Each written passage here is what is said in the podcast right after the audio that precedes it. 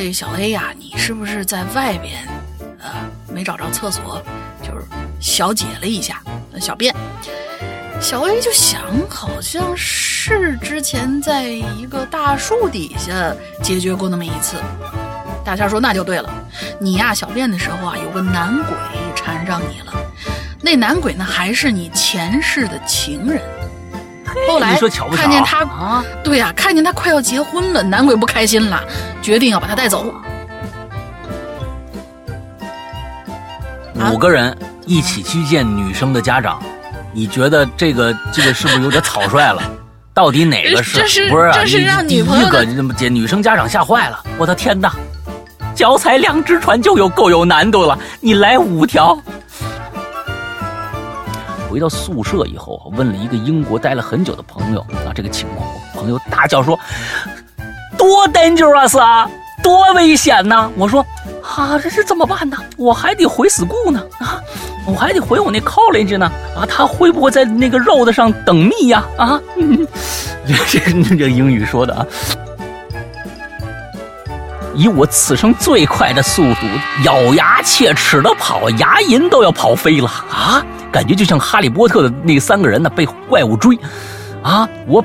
我就是哈利波特本人，好家伙，你上次那托啊，你完了孙悟空，你这次好家伙，你把外国的名著你也要毁了是吗？啊啊，哈哈利波特踩着风火轮啊，这个举着金箍棒，你们三人合体了，你这个好家伙，嗯。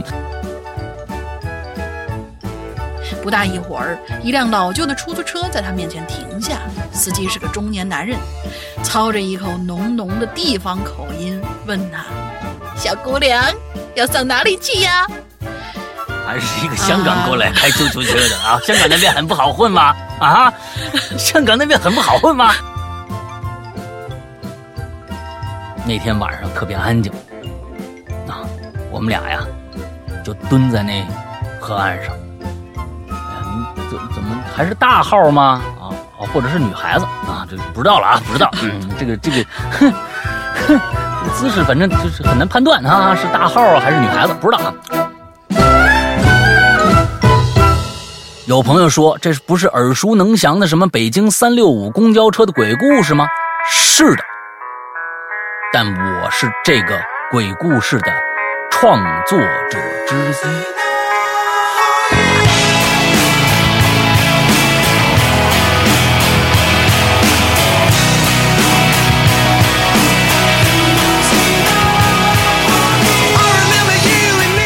哎，各位听众，大家好，欢迎收听《影榴莲》，我是史阳，我是大玲玲呀。哎，又到了愉快的周一啊！这个这个星期呢，会过得相当相当的快啊！完之后，这个三天以后，我们就迎来了这个呃中秋节加国庆的这样的一个非常非常复杂、令人心情非常复杂的一个日子。本来呢，嗯，以前能。能多休一个一个假期的，这次呢，哎呀，就是并到了一起，人家俩人凑一块了，能怎么办？哎呀，这个东西怎么办呢？啊，我们就感觉亏了，你知道吧？因为以前是差不多多休一个星期，完了中秋节能休三天啊，这现在呢，并到国庆以后呢，多了一天，都休八天啊。哎呀，这个总感觉是亏了，那没办法啊，那今年就碰上了这样的一个啊。啊，我没查这个万年历啊，是啊，是阴历本本身就碰上了呢，还是从此以后当然就碰上了？谁说合并了？你我天天哪！你是中国人吗？你吓死人了！不是你这个这个你你对阴历有误解，我跟你说啊，你你你对阴历有误解，哪能哪能合并了呢？就是今天正好十月一号，又是国庆节，又是中秋节，所以才这样的。你自己查查阴历去。嗯嗯。对你哪能以后就这么合并了呢？不可能的，对吧？对对对啊，对老祖宗今天是一个不够啊，该打。哎，对对对对对对对，该打该打该打啊！呃，之后这个那那那就是下个星期呃星期三开始，一直到下个星期四之前啊，我们这个。呃，就是一直是休假的一个状态，大家也都知道，我们每年的这个国假呢都是呃不更新的啊，我们非常的开心啊，又到了一个不更新的日期，可以啊尽情的玩耍一下了啊。完 了之后，也祝大家呢啊玩耍的开心啊，在这个呃假期里边补一补我们以前啊没有听的那些节目啊，也是一个很好的选择啊。祝大家国庆中秋快乐啊，阖家欢乐啊，好吧。对，那个在这之前呢，还要跟大家说一下我们的呃潮牌的一个帽衫啊，今年的一个帽衫呃正在紧急的打样之中啊，之后可能在年这个节后，我们可就会公布我们这一件今年的这件秋季的帽衫了啊。之后这次跟呃一八年的那次幺八呃很像，也是一次是私人啊一些私人定制，因为在每一件。都会有不同，你们可以设计你们不同的元素到上面去。具体这个什么是个什么样的元素，到时候我们发布以后跟大家说。呃，之后呢，所以呢，就是每个人拿到的衣服都是自己的，跟自己的一些想法呃有关的这样的一件衣服，所以很很值得收藏，也很值得大家赶紧去关注一下。等我们这个节后以后公布了以后，大家都知道该怎么样去这个呃这个。具体私人定制到底是一个什么样的形式？嗯，啊，OK，大家就关注一下，知道这事儿就成了。我们会在节后啊，完了之后跟大家说这事儿。嗯，呃，那其他的也没什么要要要要跟大家嘚啵的了。呃，咱们就直接进正题吧。今天是在路上的最后一期啊，就是说，对这个话题也就要完结了。我们在就是今天我们会在我们的公众号的呃留言里边。打开一个新话题，这个新话题呢，啊，大家一看就就我靠，这个东西又来了，又来了，这个东西又来了，嗯，完之后，呃，估计有一些朋友已经知道是什么话题了啊，我就不在这说了，呃，一去你看啊，老生常谈的一个话题，每年都有两季。又到了秋季篇，所以呢，大家赶紧去留言，我们呢也会限流的，因为我估计这个这个话题又是一一波人哗全都涌进来，完了开始狂写。但是我们是为了这个，对，我们就就是为了大家都能念到，但是呢也别太多，一个话题做一个月，那也也也也也觉得有点累，所以呢，呃，我们会限流。当我们看到这个稿子。啊，已经差不多，就是说留的差不多了，我们就会把这个帖子就封掉了啊。完了之后，大家赶紧去留就 OK 了，好吧？好，嗯，来到今天的最后的在路上的话题，好吧？大玲玲来吧。嗯，第一位同学叫大白鹅，大白鹅。嗯，Hello，山阳哥、龙鳞小姐姐两位主播好，我是阿白，本人是绝缘体质。从小没有遇到过什么灵异的事儿，但是对这类东西啊非常的好奇，而且喜欢，所以一听说可以在公众号上留言，就呃欢呼雀跃的搜集身边的故事啊，想第一时间分享给大家。第一次留言，希望被分牌读到，哈哈哈。本本期话题是聊聊发生在路上那些不可思议的事儿，下面我就开始讲故事了。他这儿是三个小故事，嗯。第一个小故事，前几年，在我双胞胎姐姐之前工作的厂子里，有一个食堂做饭的阿姨。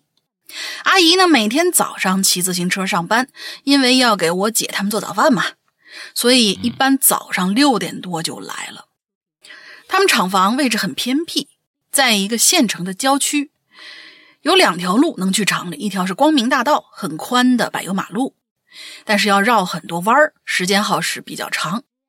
另外一条是小路，就是土路嘛，很近。嗯，但是途中呢，必须经过一大片的坟圈子。小路一般都是人走出来的，就肯定会很近。有一天早上，阿姨为了赶时间，骑自行车啊，就从这小路走了。当她路过坟圈子的时候，突然就看见啊，前头有一个穿红衣服。绿裤子的女的在那儿站着，嗯，大家琢磨一下，这个颜色是不是有点像某一种情况下才会穿的那种衣服？而头发长长的，也看不清脸，啊，当时也没在意，骑过去了。但是想想不对劲儿啊，那么感觉那人好像哪儿……哦，想起来了，这一眼看过去，那个人好像没有脚哎。于是阿姨也挺胆大，马上转回头又回去看了一眼，但是就在这短短的几秒钟，那人就不见了。嗯，环顾四周，那也没看见任何人，啊，他就觉得奇了怪了。这条路上呢，一面是墙，一面呢就是一大片的坟圈子，也没别的路，这女的怎么消失的呀？阿姨越想越害怕，于是她就疯狂着骑着自行车往厂房去了。之后，嗯，再也没敢走那条小路。哎，我插一句话，这第啊，我插一句话，这啊个大白鹅啊，应该给我们投过稿。这个故事我听过，一个女孩子讲的，对，一模一样，一模一样，哦应该给咱们的奇了怪了投过稿。那咱。还读吗？读啊读啊，是我是嗯想说的是啊，你看这个故事就这样结束了。我觉得它更适合于这种类类型的故事，就是一个现象，看到前面有一个人，一回头不见了，完之后这种故事类型适合于咱们的影流连来用文字写下来。但是呢，如果投稿来的故事都是这样的故事，我估计啊，大家也能明白。现在咱们的那个奇了怪了那个那个档次啊，就是嗯都是大长故事，完了之后，要不然挺哎呦还挺挺挺曲折的那种就。至少是得这种头有尾。哎，这是一个现象。对，嗯所以像这样的故事，有可能投稿就不会通过了。我跟大家说一下，在这儿，因为这个这个大白鹅，我觉得我听过这个故事，在咱们的那个邮箱里边，所以可能你没有接到我们的回复，是因为这个原因，跟大家解释一下啊。嗯嗯，来嗯下一个点对对对，好，第二个啊，第二个也是一个小段子。我同事的大姨呀、现在一直住在住在他家，我我我我理解的是住在同事家，大姨住在同事家。大姨年轻的时候呢，是一个脾气很暴躁的人，所以其他人呢不太喜欢她。但是现在岁数大了，可能有点儿小脑萎缩，哦，导致看见好朋友总是一惊一乍的，还总是跟他们说一些稀奇古怪的话，比如说“看，那有个人”，啊或者大半夜别人睡觉的时候喊：“嘿，你干啥呢？滚出去！”反正就类似于这样的话，让他们一天到晚啊心惊胆战的。因为我同事跟他爸妈、弟弟妹妹，甚至邻居都比较胆小，而且农村嘛，啊黑灯瞎火的，大姨还总一惊一乍吓唬他们，就更害怕了，让本来不怎么喜欢大姨的人们呢更讨厌她。嗯，那是一个夏天的晚上，吃完饭没什么事儿，妈妈和大姨去一个朋友家里聊天儿，然后跑去祸害别人家了。等他们要回家的时候，天已经很晚了，他们俩就在小道上往家走。两个人本来在马路中间走，走着走着，这大姨不知道怎么回事，就跑到马路边上那草坑里去了。他妈好心说了一句：“哎，姐，你回中间来走，别上那草坑里去，那那虫子蛇呀，别咬了你呀。”大姨说：“，我不。”就继续走。过一会儿呢，又叫大姨往中间一点走。大姨说：“嗯，不，不去。”但是他这回说的是：“我不去，中间有人，我得让人，我得给人让路。”啊嘛，他妈本来就在漆黑的路上很害怕呀，然后大姨说完更害怕了，立马撒丫子往家里跑。诶，P.S. 关于大姨呢，还有许多其他的一些事儿，以后有机会给大家讲。然后就是第三个小故事啊，是我同事的闺蜜，叫她小 A。小 A 也住在农村，她不知道什么时候开始啊，晚上自己住的时候呢，总能听见脚步声，所以就很害怕呀，也成宿的睡不好觉。但是和爸妈住或者跟男朋友一起住的时候，就听不到那个脚步声了。反正这个事儿一直就在持续着，让本来身体就不好的小 A 越发的虚弱。后来，小 A 和男朋友快到了谈婚论嫁的地步，可这事儿呢就更严重了，因为有的时候连男朋友，呃，连和男朋友在一起的时候，她也能听到那脚步声。嗯后来呢，家里就给找了个大仙儿算了一下，大仙儿说：“这小 A 呀、你是不是在外边，呃，没找着厕所，就是小解了一下，呃小便。”小 A 就想，好像是之前在一个大树底下解决过那么一次。大仙说：“那就对了，你呀小便的时候啊，有个男鬼缠上你了，那男鬼呢还是你前世的情人。”后来？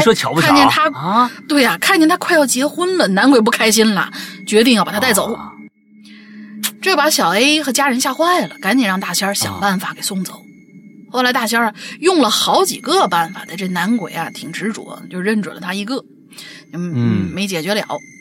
最后呢，好像是什么扎了个小人儿，然后具体不知道怎么操作了一下，给送走了。哦，就是找了个替，就是弄做了个替身。嗯，具体细节还有好多恐怖的事儿，嗯，同事自己也不记得了。我讲的也就是个大概，所以说千万不要在路上随随便便就找地方那啥。嗯，好了，随就是说他是说千万不要在路上随随便便找小姐，是是是是是不是这个意思 啊？哼 啊，对，这话说的没毛病，没毛病。你刚才不是说小姐吗？是不是啊？嗯，对不对？这个地方就不能不能啊，加个找字啊。人家毕竟是个女生，对吧？哦，就好吧，随随便便对。好了，字数有限，先讲到这儿。文笔不太好，希望故事被采纳，以后有机会再来。辛苦主播，祝《Hello 怪谈》越来越好，山哥越来越帅，小姐姐越来越嗯，对啊，行吧。我我我我我我觉得呀，就是说，就是我觉得大仙儿这个话呀，我挺有道理。但是呢，有的时候吧，也有太有点，有点有有点那个什么。你说大仙说，哎，你说，哎，你是不是在外边尿尿了？哎，这个东西神了，哎，还真尿了，是不是？这个东西我觉得，哎呀，大仙儿神。但是之后如果大仙儿不说以后的话呢，这事儿我就觉得特别特别的真实。就说，哎，哎呀，你尿还尿了，你尿和那人还是你前世的情人，他看着你和别人要结婚了，他不高兴了。这事儿吧，我我我我我就觉得有点有点假，你知道吧？从编剧的角度上来说，太哎太太太巧了。那你这个那这这个前世的男生一直在一棵大树下等着你，啊，完了之后你正好尿人身上了，完了之后呢还还认出你来了，啊，发现你还还还要结婚了，他不干了，就是这这后面这个剧情啊，稍显得有点就有点啊狗血。那这这个这个好像不太符合道理，但说实在的啊，你你你这这事儿你还有什么道理可言呢？但是就是这种事儿，可能呢就是让整个的事件稍显得有点偏颇啊，就是感觉哎呀这个东西不可信啊不可信，但是可能也是真的，这是不知道了啊。哎呀，咱们用咱们正这个常人的理解程度啊，就确实没有办法去理解那边的事儿啊，所以也也也不能乱说啊，谁知道真的假的呢？我们还是比较。啊，有局限性的，对，嗯，大仙儿还是牛逼，嗯，啊，反正大仙儿说了，你也不能不信呐，啊，你反正这这就就请了好几次，请不走，你怎么办呢？对吧？啊，这个，但是人家最后还是扎了个小人儿，还给送走了。那你说这这这要要么就是什么不是男朋友，但是流氓啊？对呀，你这个东西好久没见到闺女了，嗯啊，按说男这个男朋友，男朋友前辈子男朋友这种男朋友，你你看着人家现在你这。啊，后后后边这个你有找着幸福了，是不是？啊，也应该放手，但是你看还是没放手。嗯，哎，不知道，那你往往下看吧。下个两个连连着两个啊，大橙子，Hello，世阳哥，龙玲小姐姐，自从几年前弄了个小厂子啊，就没怎么出去玩过。印象最深的就是好多年前啊，从这个巴彦淖尔啊的临河出发，到北京转站去厦门玩。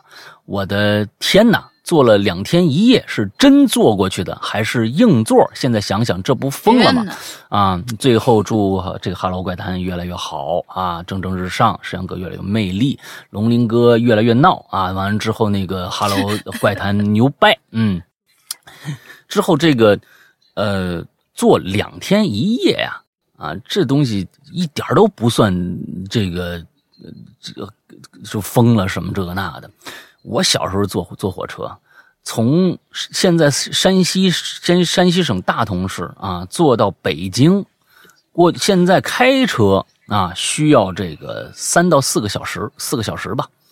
呃，这个坐现在已经有动车了，一个半小时。我小时候最长的。啊，坐过十六个小时，就这么短距离哦。要这么短距离，你别说那个时候从这个北京坐车去什么，你说四川呐啊也好，广东也好，哎，广东广州我是真坐过，广州去去从这个北京坐到广州，呃呃需要一三天三天三夜吧，我记得是啊，你是说这个两天一夜，那真不算什么事儿啊。就是现在确实是，大家对这个路路程这个距离感啊，越来越觉得其实是短了，就是因为科技，科技让这个路啊，你看咱们高铁，这咱们中国现在高铁是全世界最牛逼的，啊，确实是全世界最牛逼的。那你你确实让你觉得，哎，从北京。啊，坐到这个上海才几个小时，五个小时啊就到了。那过去好家伙，到上海你也得一天一夜、两两天一夜的。那那是过去那个绿皮车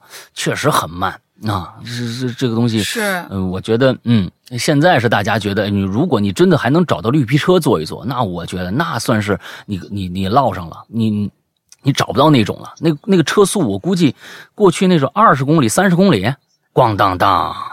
咣当当，就那个那个那个声音是这样的，啊，它根本开不快，咣当当，它每站都停，而且有慢车快车，每站每个小站都停。现在其实也有，只不过大家呀现在不坐了，嗯，坐不着了，嗯。嗯。下一个叫九月。坐了，嗯。啊呃啊，我我说我最长的一次是真的是在学校没抢上票，就真的是跟几个同学一起扎堆儿硬座买回来的。二十七，就是从成都到太原。嗯，我觉得它的这个重点呢，其实不是说时间长，而是时间长还是硬座。因为就是坐过长途的这些人都知道，就是你的腿啊，长时间在下面放着，到了那么长时间以后，你还不敢起来。一旦起来以后呢，可能旁边就有人蹭你的座，就特别特别乱。是是是是，对，是是是是。然后呢，现在动车还有那么多人蹭座呢。对，导致那个腿肿的呀，就就真的是怎么挣吧，怎么都难受。嗯，很多人坐绿皮车，他对很多人坐绿皮车，我觉得他既然知道自己那么长，肯定首选是去找个卧铺，哪怕是上铺呢。我一觉睡了，我就醒了，下来上个厕所最多。嗯，就反正那段还还是挺让我记忆犹新的。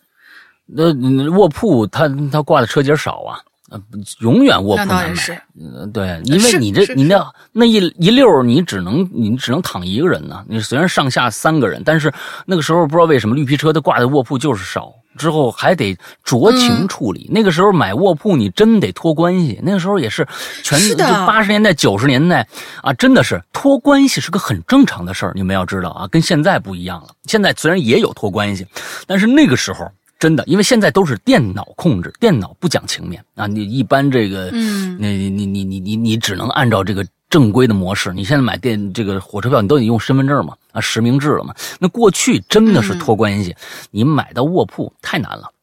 那是牛掰的那个，嗯啊，那过去票贩子比现在挣得多。我跟你们说啊，过去的票贩子可比现在挣多。现在票贩子都规范了。啊，票贩子都规范了，而且你票贩你去买，你说人家都是明码标价，你去哪儿我只加多少钱，我只加多少钱，我就是过去没谱，过去到了到了那个火车站，你到北京火车站，好像那票贩子跟你说，一百多的卧铺票能卖到四百多块钱，那个东西过去，哎呦我天，没谱。嗯，四百多块钱能能能卖四百多块钱，根本就没谱。你你爱买不买？你过去好家伙，你们票贩票贩子可恨着呢。现在这帮票贩子们，哎，很有素质了。这其实就是国家的进步，你明白吗？啊，并不是国家的退步啊。大家都有素质了啊，素质很重要。下一个九月啊，哈喽，石阳哥啊，龙玲姐啊，一个常年潜水的鬼友。九月，其实呢，自己有好多以前遇到的走进你大爷的经历。由于各种各样原原因呢，也没有整理出来。今天呢，先说出说出来一点，后来呃后面我会慢慢整理出来给讲给大家。今天要讲的是，哎，你看，马上大同来了。小时候跟妈妈去大同啊，我的故乡。由于第二天要逛景点啊，就就进在景点附近的一个四合院里，我和我妈一间。本来啊，到了新地方啊。又是没住过这种四合哪种啊？嗯，就特别脏脏乱差那种是吧？嗯，就特别新奇，特别兴奋。我也忘了当时自己是在干嘛了，反正呢，肯定就是没睡着，亢奋的状态。然后突然之间，我前一秒还亢奋的状态呢，一秒一瞬间就感觉自己特困，而且自己大脑告诉告诉自己啊，你千万别闭眼，你一闭眼，肯定就什么都不知道了。自己吓唬自己啊！可不嘛，在后边就是我妈告诉我的。她看着我呀，眼睛半睁着，就跟梦游一样，走到床边，直挺挺就趴床上了，眼睛给闭上了。她叫我，我还没反应，笑她呢，吓得我妈还过去试我呼吸，你知道吗？发现有气儿，才把我摆正了，盖好被子，在我身边睡下了。他以为我是累了才会这样，但是呢，我没有他说的这段记忆，我的记忆是从我刚才还在亢奋的玩着什么的时候，然后啊，突然出现了一个长相特别恐怖的老奶奶，走到我身边，拽我，让我跟他走。那我当然是挣扎呀，啊，然后一直在跑。老奶奶在后边一直追，嘴里声嘶力竭，在后面：“你过来，你给我过来！”哎，不行不行，这这这个得说大通话啊，不是你得说大的话，你过来，你过来，你快点，你过来啊！这应该是这样，嗯啊，我再睁开眼睛的时候，已经是早上，我妈推我说：“你起来吧，起来吧！”啊，我才从噩梦里醒过来。由于时间，由于时间比较久了，有点混乱，我已经。尽力的再把这件事情讲清楚了，原谅我，好家伙，啊，你跟写情书似的啊！你原谅我，我 我记不清楚了，啊，有这个，反正呢，梦里啊特别特别恐怖，跟真的一样。后来我在想，如果我让那个老奶奶抓住了怎么办？那我还能不能醒过来了？又或者我缺失那段记忆啊，让我身边走到呃，让我身体走到床边的人又是谁？嗯。这是我旅途的经历，最后不多说了啊！祝我爱的鬼影越来越好啊，能让更多人呢听得到啊，么么哒。嗯，说啊，我作为一个啊在大同从小生在大同啊，这个到十二岁离开这个城市的这样的一个人啊，经常还回去，因为我奶奶还在那儿呢。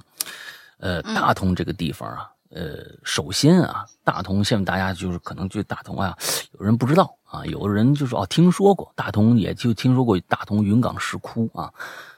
大同真真正正的是我们国家里边朝代的某个朝代的都城，那可真的是首都啊啊，北魏，北魏就是的都城就是大同啊，那时候叫云城啊，大同这个地方啊。北魏那个时候就开始佛教盛行起来了，所以北魏在那儿呃建了一个这个呃大同的云冈石窟，咱们现在呃几大石窟之一，而且我是觉得大同云冈石窟真的很好啊。说如果大家想去大同旅游，一定要去云冈石窟，那是真的好啊。这就是说，我是觉得莫高比莫高窟好，为什么呀？莫高窟确实有各种各样的东西，但是不让你进呢。都拿大黑大黑幕，都为保护，都是拿着那个大黑的那个那个那个门都遮着呢。而大同的这些石窟基本上已经风化完了，嗯，它也没什么可保护的，哈。那有个主佛非常的大，就是露天的，但是其实它以前不是露天的，它全都是在石窟里的。但是最后，因为日日战的这个这个这个呃这个侵华战争，还有还还是更远更早一点时间啊，它已经被刨到那个露天了，所以它没办法，它就是露天的啊。所以过去那些也都是彩塑，也都是有颜色的。现在呢，都风化没了，就是一个石头的颜色，但是非常的漂亮啊啊！我建议大家都去。但是我跟你说，大同这个城市，挺我我我总觉得挺有意思，因为。在这个城市里面，不知道为什么，居士啊、道家的、佛家人特别多，哦，特别的多，而且呢，大家都信这个，挺邪性。有的时候，我是觉得啊，挺邪性。好多人就是那个，但是这里边呀，有很多人都是信歪了的，好多信歪了。我二姨就是。啊，我二姨就是，就是她信佛，每天烧香拜佛。我相信现在全国各地有特别多这样的佛教信徒，每天烧香拜佛。但是不知道为什么，你觉得他的说的那些话呀，有的时候啊，不是好话。他他会把佛家的一些一些东西，就说你必须你你你你，比如说你去了庙里头，你就必须怎么着怎么着，要不然佛那个那个那个佛就会惩罚你。你你你你怎么？就是他说的就是那个，就特别邪性。他把一个特别好的一个宗教改搞得特别的邪性。我我觉得是信歪了。我觉得他师傅可能就就不是什么正统佛教的人。我一直认为宗教这个东西是在心里边放着的。而且呢，是要要要尊重的，而且他他不会让你觉得你不信他，我就要惩罚你。你你不尊重我，呃，不懂的人，我不尊重你，你你我不知道那个规矩，他就会弄你或者怎么着。那我觉得都是邪门歪道。但是在在在大同里，很多这种居士啊，什么这个那个的呀，都是这样的想法，你特别的歪。我也见过一些特别老的一些居士，他们说不会的。啊，心中有佛才重要。甚至你信不信他，你你去你你心里有这个东西，嗯，就就行了。很多人都这么说，就是一些一些老的居士，他们就是穷讲究那些人，都是信歪了的啊。所以刚才你一说这个呀，啊，在这个呃四合院里啊，有这种这种事情啊，让你意想不到的事情发生啊，我是觉得在大同倒不奇怪。我总觉得大同那个地方挺神奇的啊，真的是挺神奇的。而且你说还有四合院，关键这个四合院啊，就我知道的都已经破旧不堪了。我也不知道你什么时候去的啊，也是大同这个耿耿彦波之前还是之后啊？之后的话，那现在那四合院都是假的啊，都是后造的。以前的那四合院，景点附近吧，应该是假的，就是为了给这些人住的。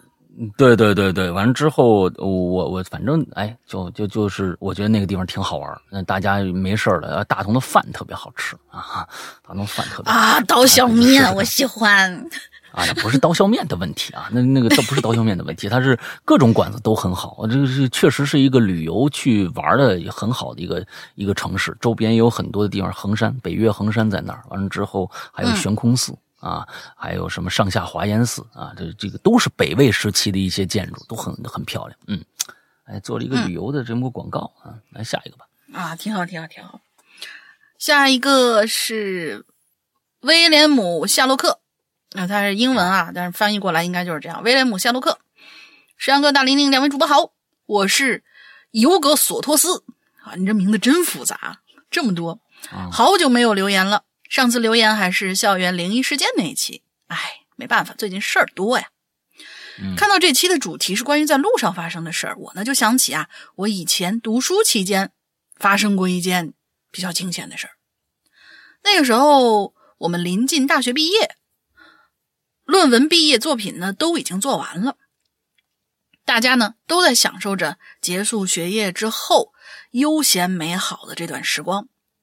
所以呢，大家一合计，就计划着要去一次毕业旅行，好好纪念一下我们四年的友谊。正当我们在讨论要去哪玩的时候，刚好有哥们儿，呃，我们叫他小五。小五说想去女友家，哎，见见家长。但是他一个人去呀，就会觉得怕紧张。说要不然你们哥几个陪我一块儿去呗，给我壮壮胆儿，顺便也可以去那玩儿。大伙儿觉得还不错，于是我们宿舍哥六个，五个人一起去见女生的家长。你觉得这个这个是不是有点草率了？到底哪个是？这是这是让女朋友的家长选选女婿呢？是吗？想让不是啊？你第一个你怎么接女生家长吓坏了？我的天哪！脚踩两只船就有够有难度了。你来五条出去了啊！亏你出息！你这好家伙，嗯。嗯，行，我们继续往下说啊。于是我们宿舍哥六个人，你听错了，不是五个，是六个。嗯，就直接租了辆面包车从学校出发了。我哥们小五的女朋友家离我们学校不太远，开车呢大概需要四个来小时。路上有高速路段。当时我们宿舍里只有老张一个人，那是老司机。其余的我们呢都是刚刚拿到驾照，高速都没开过那种菜鸟。按照一般的规矩，上高速至少要有一年的开车经验。但是那时候我们都是属于年少轻狂啊，觉得嗯嘛路上可以轮着开呀，锻炼一下车技嘛。嗯，一路上都还可以吧，但是当快开到高速的时候，小五就想开一下这个，他就想着啊，我我想试试这高速路段。于是老张说：“行，你行你来。”但是呢，为了安全起见，老张就坐在副驾，一边给他指导。一开始的时候还行，一路上大家聊天、唱歌，很是欢实。但是开到一个拐弯的时候，突然就刮起了一阵风，嗯，车子就被吹得有点跑偏了。你们这什么小破车啊？这这风有多大呀？得车子还能跑？确实有一些，比如说你在在这个峡谷地带，尤其是跑到一个大桥上，忽然空旷了，来一个偏风，有些车确实啊真的会啊呼的一下，会会会会会会，嗯哦，嗖，长见识了。然后小五呢就努力想要把着方向盘，但是呢他很瘦小，没有握稳。这时候刚好右边就来了一辆大卡车，车子正好要往右边偏过去。这时候小五就慌了，全车人都在大叫。还好坐在一旁的老张立马就把方向盘往左使劲一打，打满，接着咣当一声巨响，撞在了一旁的高速护栏上。你这老马老张也不是什么老司机，你怎么能打满呢？好家伙，那不就是找倒霉吗？调整慌了吧？应该是，嗯，慌了，就是嗯如果如果说只是吹歪了就还好，但是有一辆大车啊，那就挺那个了。反正车上我们六个人呢，几乎叠在一起，乱作一团，所幸没什么大碍，车子也只是刮花了一点儿。惊魂未定的我们一路上老实了很多，再也不敢轮着开车了，全程由老张来开。还好，最后平安到达了高速收费站。到了收费站的时候，没想到被高速的交警给拦下了，问我们嗯这车子撞哪儿了，还要我们赔护栏的费用，要一万多块。哎我们几个都是学生啊，哪来的钱呢？就没办法，啊，只好叫了小五女朋友的爸爸来跟交警协调，好吗？这下好好好好丢人，哈哈！现在回想起来，小五看见自己岳父时候脸上那种尴尬的表情啊，我们都特别 觉得特别搞笑。正当小五岳父跟交警处理事宜的时候，一旁就开一旁就开来了一辆拖车，后面呢就拖着一辆被撞的稀碎的面包车，仿佛告诉我们六个人：算你们几个小兔崽子走得远，下次再敢那样，就把你们撞成肉泥。走运。对，所以就是很理解他为什么情急之下一下就抓，就是打满了嘛，把那那个转向。而事情到最后还好，不用赔很多钱，车子修理费也不贵。除了小五见到岳父的场合实在有些尴尬之外，其他还行吧。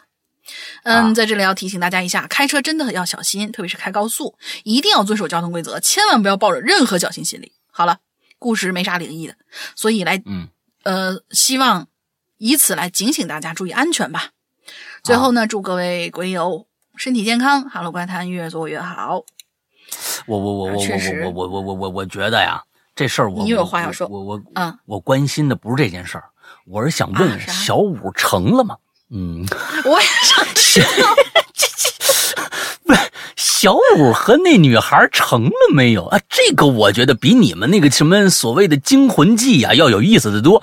就说如果这样，其实啊，其实我觉得岳父，如果我是岳父的话，我心想了啊，这胆儿都没有。好家伙，你来见家长还带四还带五个哥们一起来，我这你这点胆儿也也成不了什么大事儿了。好家伙啊，那你我我我还还是来了以后租一个面包车，你你这这好家伙，你这破面包车，你还你来接我女儿，反正呢，我是觉得呀。这个这个成没成，我觉得比较关心这件事情啊。你要是下次再留言的时候跟我们说说，我这嗯会比较八卦的一个人吧。嗯，好吧，啊，嗯，对对对，好，哎，下一个啊，这个叫刘随生、啊，刘随生，呃，这个杨哥玲姐好，我是纳托，嗯，我又来了。啊，对对，我想起来了。啊，就是你这个折折腾完猴子，折腾那托，你嗯，哎呀，你我看看你今天就折腾谁啊？啊，上期我听梦那一期，以为读到我的时候会很沉重，哈哈，特别是有关猴子那段，因为我做完梦了以后呢，和几个同学讲述了好几遍，他们都说呀是对《西游记》的心解。啊，提供了一个全新的角度。你们那几个孩子都没看过《西游记》，好家伙啊！其中有一个同学还还根据我的梦发了一个很长的朋友圈，写下了他深刻的感触。哎呀，对于行好吧，嗯，你们这个零零后，你们肯定是零零后啊，你们这孩子都嗯都都作妖了，文采很出众，文采很出众啊。对于本期话题啊，我也很有发言资格，因为我十一岁起就住校了，最多呀每个月回家一次，然后呢，慢慢的离家呢也越来越远，在路上奔波的时间也是越来越长。话不多说，开始说第一件事儿。哎呀，第一件事儿很远啊，嗯，我去英国啊，我还我我去英国了，这这太远了，嗯。一个人被分配到了研究生宿舍，而别的中国同学都是直接住在学校内。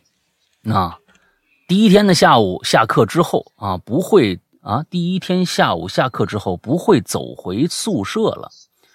我得不会走回宿舍了是什么意思？是不认识路吗？对吧？啊，那对，我得回宿舍换礼服来参加，还是怎样？啊，不知道他这个就没表达清楚，是不会走回宿舍是什么意思？是不认识路，还是说怎么着啊？回他得回宿舍换礼服，参加晚上这个迎新的这个舞会。那，哦，看来是不认识路。我出了学学院，拿出手机搜地图。正当我低着头啊，看着手机找方向的时候，有一个人拦在我面前了，啊，问我去哪儿啊？啊，他可我带我去。啊，这人啊，大约三十岁左右，有点胖，像是个中东那边人，阿拉伯人。啊，由于时间紧迫，我就问：“福瑞吗，兄弟？福瑞吗？就是免费吗？”他说：“啊，福瑞，福瑞，福瑞啊！”说啊，他他说自己是个厨子啊，在这儿呢生活了二十年了，没有不会去的地方。然后我想啊，也是，是不是？天还亮着，周围人还挺多的，没没关系啊，我就告他地址了啊，我们家住那个前面那个啊福尔摩斯大道啊第二个胡同里头啊，那儿有一四合院，我就住那儿。嗯，我也不知道那个啊伦敦没这地方啊。嗯，啊，在途中呢啊，我就告诉他，呃，我待会儿还得回来呢，时间有点紧。他说，哎，没问题，我带你抄小路过去啊，抄小路。到时候啊，我再给你送回去。等我换完衣服，你我我再给你送回学校来。哎呦，这太好了！那中东都是活雷锋啊，那个阿拉伯人都是活雷锋啊。走了好久之后，我们来到一三岔路口，突然啊，他说呀：“哎呀，我其实不认识这地儿啊。”我说：“哦，我说哦，那那那那那我自己走吧。”但他突然提高音量说。你呀，必须给我找到这个地方，否则就是欺骗我。什么意思？就是反而是跟他说，你必须给我找到这个地方，否则你就骗了我。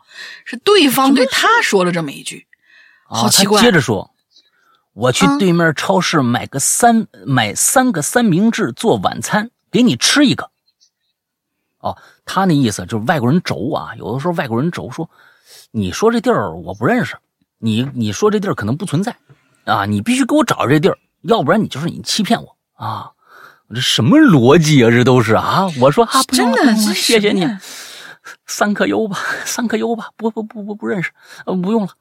他呢就横横过了马路，进了超市，我马上选了最左边的那个岔路跑了。又折回来，选中间的路走。折回来的途中，看到他在到处找我，我马上跑走了。回到宿舍以后，问了一个英国待了很久的朋友啊，这个情况，我朋友大叫说：“多 dangerous 啊，多危险呐！”我说：“啊，这是怎么办呢？我还得回 school 呢啊，我还得回我那 college 呢啊，他会不会在那个 road 上等密呀？啊，这这这英语说的啊。”啊，我还得回那学院呢，他会不会在路上等我呀？啊，他说：“哎呦，你今晚上你千万就别 go out 了啊，你知道吗？啊，你就别出去了。”哎，然后啊，我就没去成晚会，可惜了。第二天，他又在路上堵我。这这这这这这这有点可恨了啊！这中东人都都不是啊，这都是劫劫道的，你这个东西啊，你这好像你这不行啊，你这给中中东人丢脸呐，你这个是不是啊？啊，这个在路上堵我，和我边走边聊啊，就问我满十八岁了吗？啊，能去伴儿了吗？哈哈，问我周末有没有课呀？啊，有没有课？你咱们出去玩呗。啊，出去 eat something 吗？好不好啊？啊，问还问我你有没有联系方式啊？啊，有没有那 WhatsApp 啊？啊，还有 Twitter 啊？啊，Instagram 啊？啊之类的有没有啊？啊，我说我只有微信，哈，我只有微信，你爱装不装？哈哈。然后啊，对面马路上要不要来一下？啊，然后对面马路上突然有人叫我名字，原来是一群中国同学，他们叫我过去，我正准备过马路呢。那人突然把我抓住了，不让我过去。他说：“难道我不是你的 friend 吗？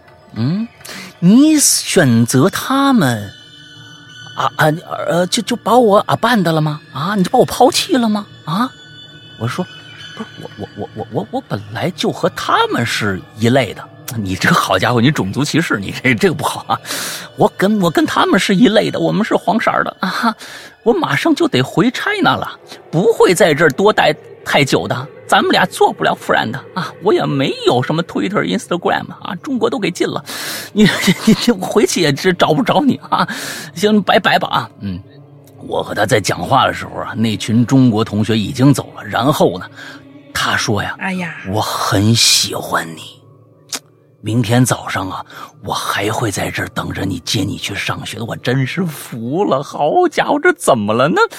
第二天早早上，我正愁着怎么去学校呢，正好看了一晨跑回来，和我住一个区的中国男生啊，我们俩不熟啊，我就赶紧过去。同学，同学，能不能帮我一忙啊？和一个人说我们是哦，和另外一个人说我们是好朋友啊，以后啊，咱们俩一起上下学行不行啊？这男生有点糊涂啊，啊，你不是这同学你要干什么呀？不是你你答应我这事儿就行了。那说了半天，这男生才同意。那我带着他出去，可是这次啊，没看着那人。哎，接下来他就第二件事了啊？怎么不是这最最后这事儿就是今天下去没看着这人，以后呢，这人还存在吗？我的天哪！啊，所以说这么热闹，我还以为你们啊采取了一些什么措施去解决这个事儿呢？啊啊啊！就最后就就就这种的，我我觉得确实对于一个在国外的来说的一个人，确实是因为你对那个国家的人和和办事的那种方法根本完全不了解，你只能凭运气。比如我老婆也在英国待了一年一年多，啊，她也是硕士啊，跟跟这个是一样，真的。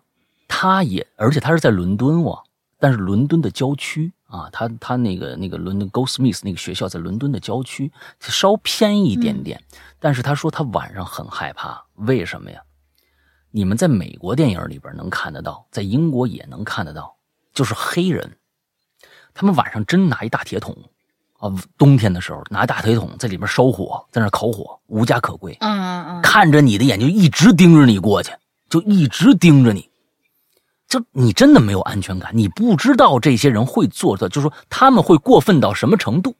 你要在本市，比如在，就是说起码在中国吧，你起码旁边人也都能够顺利的交流。你你你你，毕竟你不是你母语嘛。你去那，你你在中国，你不管去哪儿，普通话你都能听得到，你也知道中国人大概是一个什么样的形式的一个一个准则。但是在英国，你真不知道。你像这个，他上来。我在我也在国外遇到过很多次，上来说：“哎，你是不是找不着路了？Can I help you？” 对不对？但是，但是人确实帮你，你但是你看你遇到这样的人，中东这样一个人，那你你你真不知道他是真帮你还是假帮你。所所以我就有时候你还得看面相，那你还得看面相。嗯，这上次我不是跟大家说那个跟我跟我要钱要烟的那个那那个那个什么吗？那在美国那黑人啊，确实是你你黑人你得你看他这穿什么。白人你也得真的得得以貌取人，要不然真的有可能受骗。确实是有时候这样，你那黑人穿一破衣烂衫的，完了好多白人他是流浪汉，你过来他跟你要根烟，你可以给他，但是他再跟你多说话，你赶紧走。真有时候你真的是不知道他们要干嘛，挺挺可怕的，嗯，挺可怕的。所以说，留学生真的不容易。我昨天刚刚跟我的一个朋友的闺女啊，在在在也是刚刚硕士毕业的一个闺女啊，他们在在跟视频通话，然后说：“哎呀，英国现在每天四千人的增长。”英国每天四千人的增长。今天刚刚他给我发了一个图，就说英国那边政府，所以那边政府也很无奈。政府说现在每个人必须戴口罩，尽量在家待着。完了之后，必须他们有个有一个 R 值，那个值啊，只要大于一的时候，就说明会，你只要有一个人得了，就会一比一的传染，就是很厉害了。前一段时间他们控制到了，把这个控制到了一以下。英国人就觉得没问题了，就开始又正常了。现在所有的酒馆还有什么的又要关，但是民众不听话，这个真的就是跟跟咱们这儿真的不一样。他们那边，你你你政府下达一个什么命令，我们是可以不尊重的，我们是可以，只要是不是死令，不是戒严死令，谁上街我就把你抓起来。这种他们很多人不遵守，那真的没办法，所以他们是控制不住。所以挺挺挺可怕的。他在那边也是啊，现在刚刚毕业，也想在那边看看能不能有有就业的机会。但是现在就是因为疫情，根本找不到工作，而呃各种各样的一一些一些事情啊发生，嗯，也挺挺不容易的啊。所以真的在国外的嗯这些留学生们，呃，真的特别不容易。我们给也给他们加加油。啊，给他们加加油！哎，看看他接着还有第二个故事啊，第二事儿还在英国。我们上完晚课以后，还在隔壁看了《哈利波特》，十点半了，我才和圆圆、丽丽三个人一起回去啊。此时啊，路上已经没人了，除了酒吧。哎，我跟你说，英国非常的 boring，就太无聊了。嗯，在那儿，你晚上你唱歌没有？什么都没有。晚上早早那商店就关门了，只有酒吧。他们那儿只有酒吧生活，真的，要不然就是夜店，酒吧夜店没其他的东西啊，真的。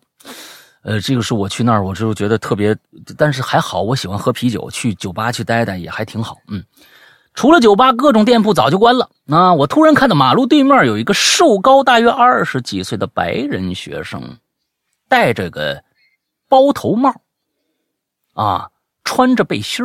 背对着我们，跪在对面的餐厅前的阶梯之上，前面还点了很多蜡烛，看来是有人去世了。我觉得，我又小声对朋友说：“哎，你快看啊，那人好奇怪呀！”啊，结果丽丽很大声的就说：“他在干嘛呢？”然后啊，一直看着他，还用你丽丽缺心眼了，还用手指着那边。我说：“你别吃，别吃，你别盯着你看，干嘛呢？”我是怕有什么事儿发生。果不其然，那男的呀，突然就站起来，转过身冲我们就跑过来了，吓得我们赶紧跑啊！男生在后面一直追啊！我回头看着他，见他边跑边狂笑不止。我们是拼了命的跑啊！我真的是。以我此生最快的速度，咬牙切齿的跑，牙龈都要跑飞了啊！感觉就像哈利波特的那三个人呢，被怪物追，啊！我我就是哈利波特本人。好家伙，你上次那托啊，你完了孙悟空，你这次好家伙，你把外国的名著你也要毁了是吗？啊，嗯，我们仨人跑完了一条街，嗯，到宿舍区，哈利哪吒同学，哈利哪吒，嗯。哈哈利波特踩着风火轮啊，那这个举着金箍棒，你们三人合体了，你这个好家伙，嗯，可以可以可以。到了啊，到宿舍区外边，赶紧刷卡进去。我记得当时我手都抖的不行啊，刷了好几次才进去，吓得我呀。还好有惊无险，限于自述原因啊，还是这个还有很多比这惊险的事儿呢，下次再说吧。哎，我倒是觉得你这个事儿啊。啊，跟那个见了鬼啊、神啊什么这个事儿啊，哎，嗯，不一样。你的鬼神的那个那个事儿吧，你除非它是有故事情节，还有发展延展，但这个东西啊，真是这个这个，呃，身边发生的一些怪事儿啊，有的时候比比比那个鬼神还还有意思有意思，啊，我就说这个纳托啊啊，啊，你要不然来做一期奇了怪了吧？我觉得你这个人就挺奇了怪了。你现在你个毁名著，你这个好家伙，你太你太牛逼了。你说下一次可就下次可可就是哈利波特踩着风火轮，手拿两把板斧，你这连水浒你说都上来了啊！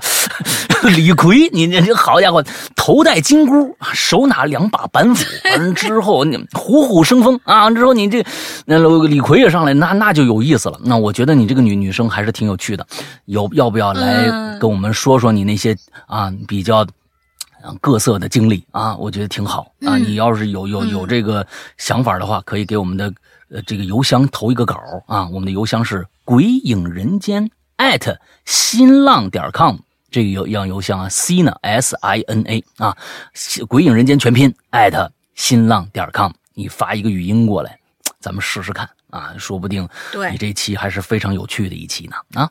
好吧，来下一个。下一个，呃，上一次来过啊，树的幽气，他说又来留言了。嗯，山羊哥大林好呀，我又来留言了。在路上这个话题，对于我经常到处跑的人来说，简直不要太多。上段呢，就给大家分享了一个半真半呃一个半真实的故事。那什么那段段出租，那段出租车的结尾是我想象的。这次给大家讲几个短故事哈。嗯嗯，什么？出租车转续转续，后面还是龙鳞。嗯，对呀。玲珑还是玲珑？这是他叫是要要要干什么啊？要作死吗？要干什么？出的油漆不知道啊？看吧啊！玲珑昏沉沉的下了班，在人烟稀少的马路边。静静的等待出租车，不大一会儿，一辆老旧的出租车在他面前停下。司机是个中年男人，操着一口浓浓的地方口音，问他：“小姑娘，要上哪里去呀？”还是一个香港过来开出租车的啊？香港那边很不好混吗？啊？香港那边很不好混吗？呃，玲珑回答说：“呃，某某路。”说完，也不自觉打了个哈欠。司机和蔼的笑了笑：“阿姨，上车上车啊！我算你便宜点了，坐前面坐前面，前面干净啊。”嗯，这个玲珑啊没有多想，手在伸向副驾驶的时候就停住了，想着还是坐后边吧，不用系安全带，自己还能半躺着眯一会儿。但是当他伸手把后车门打开的时候，却发现一双明亮的眼睛正直勾勾的盯着他。而司机的目光，也此刻也变得无比的凶恶。嗯，他娘的，算你走运呐！然后蜷缩在后排的男人就爬了起来，坐在了副驾驶，出租扬长而去。哦，把他安排在前面，可能是为了要，就后面的人起来以后要对他做一些什么不好的一些事情，有可能是这样吧。啊，秋后的傍晚，小雨，香港人怎么都到国内打劫来了呢？我不知道，不是这这这这个这个不这不是这是这是这是我们自己家的人设啊，嗯，对对对对，不好不好，谁让你用用用用香港话说啊？我一般都会用台湾话说，嗯，来来来来来来，嗯嗯，他这是这是上次的序吗？还是怎样的？不知道啊，就是上上一集他也留了一次言，一个段子里面对。然后下一段好像跟上面的情节完全没什么关系。秋后的傍晚，小雨，喧嚣的夜市里，只有这个时候才能恢复一丝平静。本该熙熙攘攘的小巷里，现在只有几朵慢悠悠行走的蘑菇。我抱着刚刚买来的四寸蛋糕，面无表情地坐在公交的一个角落。窗外，霓虹灯如流星一般在我眼前划过。细雨仿佛透过玻璃打在我的脸上，有一丝寒意。终点站到了，我如同行尸走肉般的踏上了归途的末班车。哎，小伙子，嘿嘿嘿，一个人呐？我顺声望过去，车里头除了司机之外，就只有一个年过半百的老头子。我们俩隔着一个走廊对视了一会儿。呃，您叫我？哎呀，车上就咱们仨，当然是叫你了。老大爷看我回应了他，便坐起身，呃，便起身坐在了我身边的位置。嘿嘿，小伙子，一个人在外头打拼不容易吧？虽然这城市里灯红酒绿有太多机会，但是要靠自己去打拼。哎，一个人呐。这老爷子就这么一路上说着，雨窗外的雨也在下着。我已经忘记了老爷子对我说过什么，也忘记了那份蛋糕是在什么情况下被我们两个谈笑着分享完的。哦，临下车的时候，耳边呢又传来了一声和蔼的声音：“生日快乐呀，小伙子，加油！”嗯，我扭过头，一头扎进了雨里，分不清脸上滑下的是泪还是雨。公交车缓缓开了，司机嘟囔了一句：“ 切，神经病啊！”一个人坐在后边，又哭又笑的。哦，这是他的第二个故事吗？嗯，对对对，我不知道啊，他是分，他是一点惊喜都没有啊。那对，他是分了好几段，分了好几段，然后下边这个故事好像又跟刚才那个没关系啊。这回主角叫李静，王哥，这次项目靠你了。李静熟练的端起桌上的酒杯，一饮而尽。而“叮”的一声，手机不合时宜的响起来。李静瞟了一眼，把电话调成静音，又取了手中的酒杯。终于，客户走了。李静打开手机，上面有二十多个陌生来电。哎，烦死了！李静关了机，晃晃悠悠的走进了卧室。在家请客啊，请客户吃饭不好吧？半夜，一阵子手机铃声又响起来。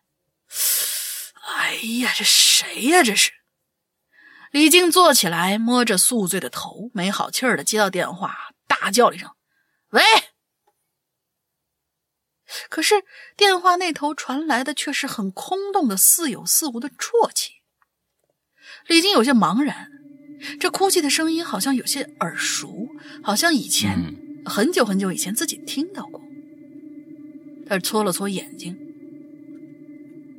从睡梦中回到了现实，望着手机屏幕，因为啊啊，刚才是做梦吗？这个电话？哦哦，他又嗯了一声。嗯了一声，然后揉了揉眼睛，从睡梦中回到现实，望着手机屏幕，因为来电发来的光芒，陷入沉思。刚刚这是做梦吗？他拿起手机，屏幕中又是晚上曾经亮过的那个陌生号码。他打回去了，但是对面显示的是“对不起”，啊，对面响起的是“对不起，您拨打的号码是空号”。李静有些愕然，难道自己被耍了？嗯，但是梦里那个哭声又是怎么回事儿？那么熟悉，但听完以后心又很乱，又不像是因为害怕产生的，就是那种没由来的乱。叮铃铃的一串，就在李静揉头冥思苦想的时候，电话又来了。喂，哎，大伯，怎么了？这么晚？李静接起电话，哼。你这一天很忙吗？能挣多少钱呢？都多久回没有回来看看了？电话那头传来了大伯的咆哮声。李静下意识的把手机拿的离耳朵远了点儿。哎呀，大伯，怎么了？我这最近有点忙啊。这客户，客户重要，你妈，你妈就不重要吗？你妈一个人在家时候不知道什么时候晕倒了，现在在送医院的路上呢。你呀，好好陪你的客户吧，白眼狼。啪的一声，电话挂断了。李静举着手机呆在原地，他这才想起来，那啜泣的声音显然是自己的母亲的声音。小时候自个儿太调太调皮，有次惹哭了母亲，他哭泣的声音就和电话里的一模一样。李静打过去电话，喂，哦呃呃，哎，这个丁应该是来电还是去电？不知道啊。呃，我这儿理解的是他打过去，呃，喂，大伯，哪个医院呢？哦哦，是来电，是来电。他忙忙接起电话了，好吧。又是一串叮叮铃铃电话铃响，李静赶紧抄起电话，喂，大伯，在哪个医院呢？他急忙接起电话，但是听到的却是，哎呀，什么大伯二伯呀，小李呀，今天晚上喝的不够尽兴啊。来某某某 KTV，王哥我呢叫了几个女孩子，咱们今天晚上能喝个痛快，明天就能把合同签了。电话里客户王哥的声音传了过来：“对对对，对不起啊，王哥，我我我我去不了。”李晶木讷的挂了电话。回家的路上飘着小雨，车窗外的寒风伴着细雨拍打在李静的脸上，像是一个个耳光抽在了这个不孝的人的脸上。嗯，好啦，故事终于讲完了。小树以后还会来留言的。话说每次都想写长篇投稿，每次坐在电话旁，呃，电脑旁，感觉脑袋就被封印了。罪过罪过，还是以后有机会投稿吧。留言我会一直参与的，希望被读到。祝老大越来越帅，大玲玲多喝热水。嗯，好吧。最后说一句，呃，鬼王大赛牛掰，希望以后这样大赛能多多举行。嗯，然后说那应该是他应该是讲了呃讲了三个不同的在路上的故事。对，对，其实是这样子的啊。呃，我觉得你你你写东西，这个想把它变成一个真正的那种故事的那种状态啊，写出来，我觉得没什么问题。但是其实，如果这些故事是真实发生的，啊，完全因为你说了嘛，啊，对于我这种经常跑来跑去的人，简直不要太多分享。呃，上一段分享了几个，完这次又分享。其实我是认为真实的情况就是，比如说第二个故事，那是一个关于我们自己在。嗯，是是要工作还是要亲情的这样的一个故事？如果你不这样写的话，可能这个故事会更感人。你你你编出来一个一个一个这样的一个人，但是其实你用最平时的话说，这是一个什么样的一个事儿？可能怎么样怎么样？不把它变得这么的套路，就是说啊，还有对话，还有。啊，完了之后，咱咆哮着什么什么啊，沉思完之后而来的光芒，就是他一下就变得文绉绉，而且显得不那么亲近了。有一些心里话的一些东西，一些故事，真真正，呃，自己经历的故事，没必要把它做的搞得这么正式。这就是，其实就是，呃，很多为什么我们。如果我们把所有的奇了怪了的故事全部改成小说式的，可能有人喜欢，但是它跟我们的奇了怪那种访谈式那种真实感就完全不一样了。这是两种模式，这是两种模式。对你这个更像是一些小说的投稿，嗯，但是如果是从小说投稿的层面上来讲呢，又。又缺了很多的东西。你比如说第一个故事啊，讲一个年轻人在外面多不容易。其实我觉得这些经历可能都是你自己的经历，有可能你自己确实在在异地啊，在异乡，没有人跟你一起过生日，你自己买了一块蛋糕，坐在公共汽车上，外面下着雨，我们我看着外面，可能那个时候觉得那种孤独感，会比你自己又编出来一个鬼故事。要好的多，因为本身这个鬼这个鬼故事，其实你要说的话，其实也是蛮老套路的那样一个，把你自己的那种感触到消磨没了，我觉得不见得是一个好方式啊。就把你自己的话说出来。我们个你如果愿意愿意分享的话，我们我们在这个节目里边，嗯，也会帮你去。哎，这个因为现在这样的这样的呃孩子们太多了啊，一个人在外外地打拼啊，但是说你说外地打拼就够不容易，还让人家见见着一见着一死鬼，你说这好家伙，你这这这这就我就不知道该怎么说了啊。后面要就第二个故事也是啊，你到底是这个。嗯，家人重要还是工作重要？对，呃，妈妈有很多人，妈妈为了让孩子在外地放心，不告诉他这个自己这身体怎么样。那我妈也一样，我妈就住我旁边啊，那走路五分钟就到了。今天嗯，完了之后腿疼，明天怎么着，她也不告诉我。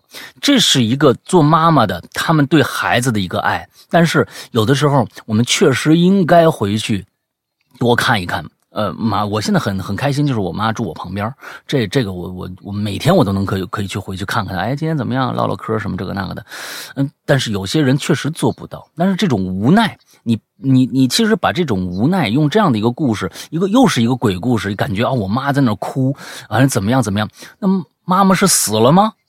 就是这这样的一个一个一个状态，只是去医院了呀，只是去医院了呀，你没有必要用这样的一个方式去。把它感觉上故事化、传奇化，有的时候并不并不适合，真的。有，我觉得是会让你的故事那种感人的程度、真实的程度，嗯，甚至诚意打就被打消。你你你把，你你和你母亲的这样的一个一个情感变成了一个故事，变成了一个让好像好像有投机取巧这样的一个状态。比如说，我说，哎呀，我我其实我把这事儿就这么一个回事儿。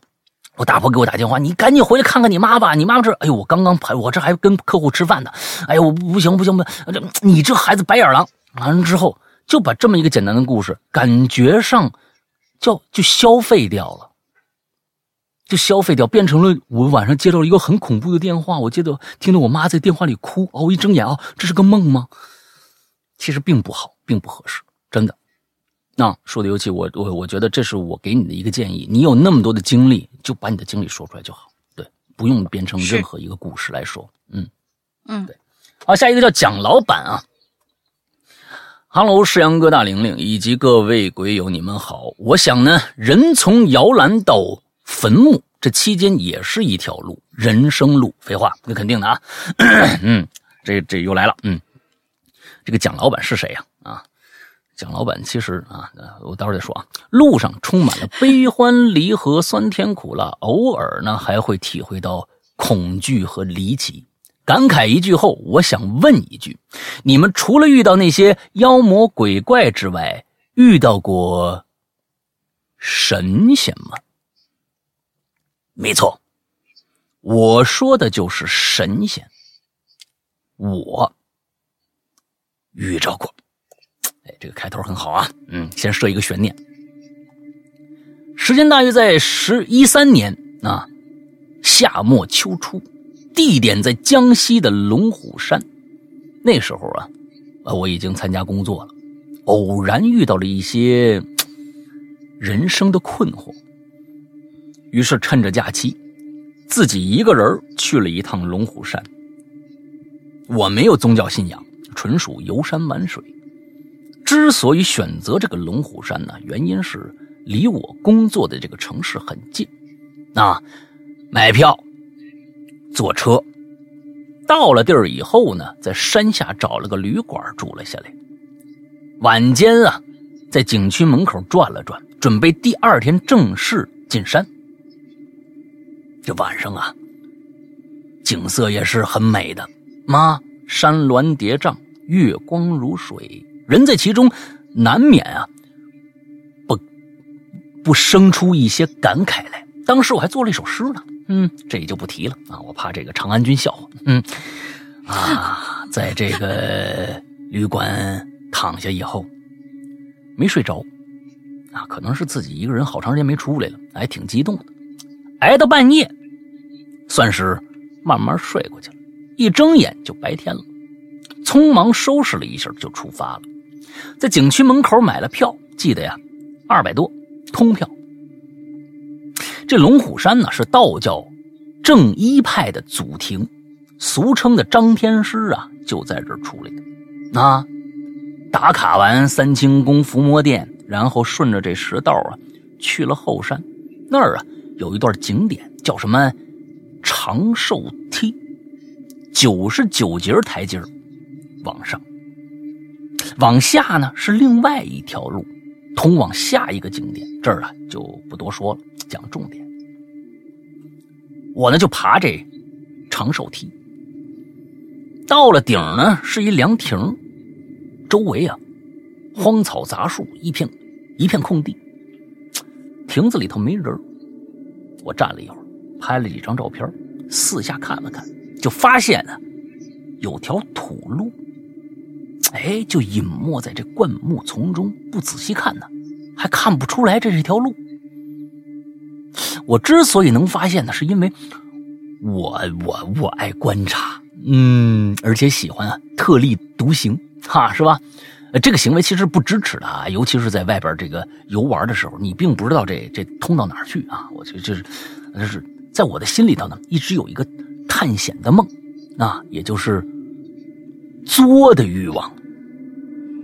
啊，其实这个啊，这位同学啊，他想蒋老板，其实他就是楼小楼啊，过去经常给我们投稿，他确实是一个很作的人，而且他最近把自己作进去了。哎呀，前天我跟他通了个话 啊，他自己把自己作进去了啊。嗯，我这看着其他的这个游客呀，没有其他的游客在附近，我也就没多想。哎，我可就钻进去了。果然是一条路，草深树密，趟着地面往前走，偶尔站不稳呢，会扶一下旁边的树。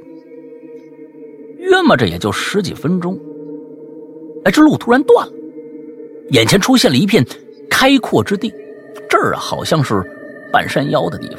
按照后来我推算，这地方应该不属于风景区了，而是这个龙虎山主峰旁边的一个无名的荒山。就在这时候，我朝对面看了看，目光越过眼前这个灌木丛，哎，我这看着前面有一水潭子，那位置还在下面，也就是说呢，我现在站的呀，这地方啊比那水潭子高多了，那比较高，下面有一水潭子。这山里头啊，其实挺凉爽的，可是我走的时间太长了。啊，头昏脑胀。我说：“哎，我要不然我去那水潭子里洗洗脸得了。”刚准备往坡下走，我突然就看着我，水潭子里头啊站着一人儿。仔细看呢，这才反应过来，原来这个人呢站在这个水潭子中间的一块石头上。啊，这人道士打扮，头上啊顶了一个发嘴儿，一身这个灰布道袍，脚下一双黑色的布鞋，露出白袜子。那白袜子特别特别的白，我印象特别深啊。远远的我看不清楚他的脸，我就发现呢，哎，他也盯着我呢。这龙虎山道教名山。山里见着道士倒是不奇怪，但是亲眼见着活的，那不你不是你什么？你没见过道士？你你这个好家伙，你还还特立独行呢？你连道士都没见过，好家伙啊！亲眼见着活道士，第一次。我快速走下坡道，再等抬头的时候，发现那道士不知道什么时候已经站在水潭边上，见我走过来了，没看我。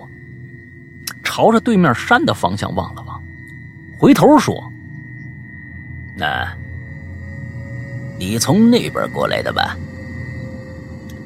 我看了一眼，说：“啊，那边有个凉亭，我从那凉亭凉亭后面过来的。”哦，那道士哦了一声。我打量他，这人啊，年纪差不多就四十来岁。五官很俊朗，尤其是一双眼睛凌厉的很，啊，看上去有一种脱俗的感觉。我就问他：“哎呀，道长，您是住这附近吗？”这道士没回答，指了指自己的脚下，然后说：“我就住这儿，这一片都可以住。”我注意到了，啊，他说话的口音呢，带点方言啊，这我也不知道什么方言，我只能用普通话了，音调有点尖。我就我就当时没没话没话找话，我说：“哎呀，道长，怎么称呼啊？”看了我一眼，说了俩字儿：“丹霞。”我突然想到一件事儿啊，我就问他：“道长，我我有件事想请教您。”我呢，最近一年啊，有点失眠。是你这看病来了？你这好家伙啊！你这，你真的是没 溜我告诉你啊，来了啊，一些什么东西吧？啊，江湖术士，你以为呢？是不是？你跑人，你刚你不刚问人家名字，你就有有事求人家？你这好家伙，太功利了！你这个，你怎么怎么着？你再说两句嘛，是吧？嗯，我这一年啊是有点失眠，晚上睡不好啊。听说你们。这个道家都练那个打坐，也也没有什么，有没有什么那个吐纳的呼吸吐纳的方子？您给我一个。听完了呀，点了点头，脸上表情似乎啊生动了一些，就说呀，嗯，你可以多看看《清净经》。你想学打坐呀？啊，这个很难吗？说难也难，说不难也不难。说着呀，他这伸出双手，掐了个手诀。那手诀什么样？他他他好像是形容了一下：双掌合指平伸。双掌合指平伸是什么意思？然后呢，前后手叠在一起。平伸，前后手叠在一起。前后手，前后我还有前后手，我就一双手，还还前后手叠在一起。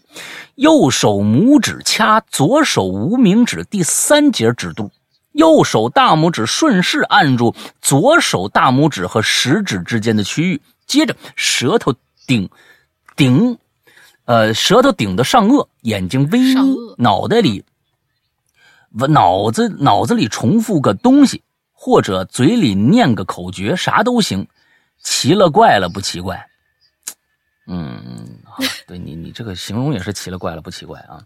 后来才知道这叫入定，后来我试了试，成功过两次啊，这是后话。当时听完道士说说这话以后啊。我弯腰在水潭里头洗了个脸，然后站起身，再回头看，人儿没了。哦，啊！我立下立立马四下张望，连个头发丝儿都找不着。这个时候就看着水潭中间那块石头孤零零的露出一个角。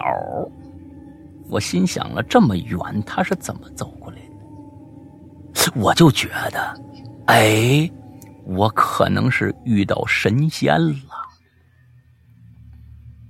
这不，去年冬天有这么一次，我跟家人逛街，在一个不起眼的小公园里啊，我被一个算卦的给叫住了。哎，这也是人生第一次啊！我当然知道他们的伎俩了啊，但还是停住脚，走向这人。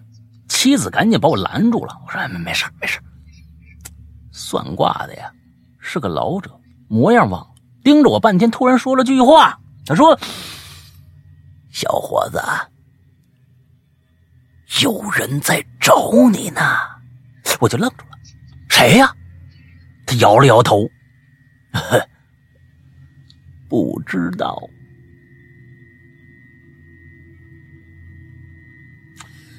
这这这老头蒙你的吧？嗯，是老头当二傻子耍你的吧？那这这好家伙，有人在找你呢，不知道啊？这个跟上面这故事有什么关系呢？对不对？啊，可能是那个老道士。有机会再来，啊，有机会再来，我闭关写故事了。嗯，行，我觉得挺好。嗯，这整个这故事叙述下来，嗯，特别的流畅啊。该写的该，我觉我觉得还是有进步的啊。小楼最近时间因为那些那些。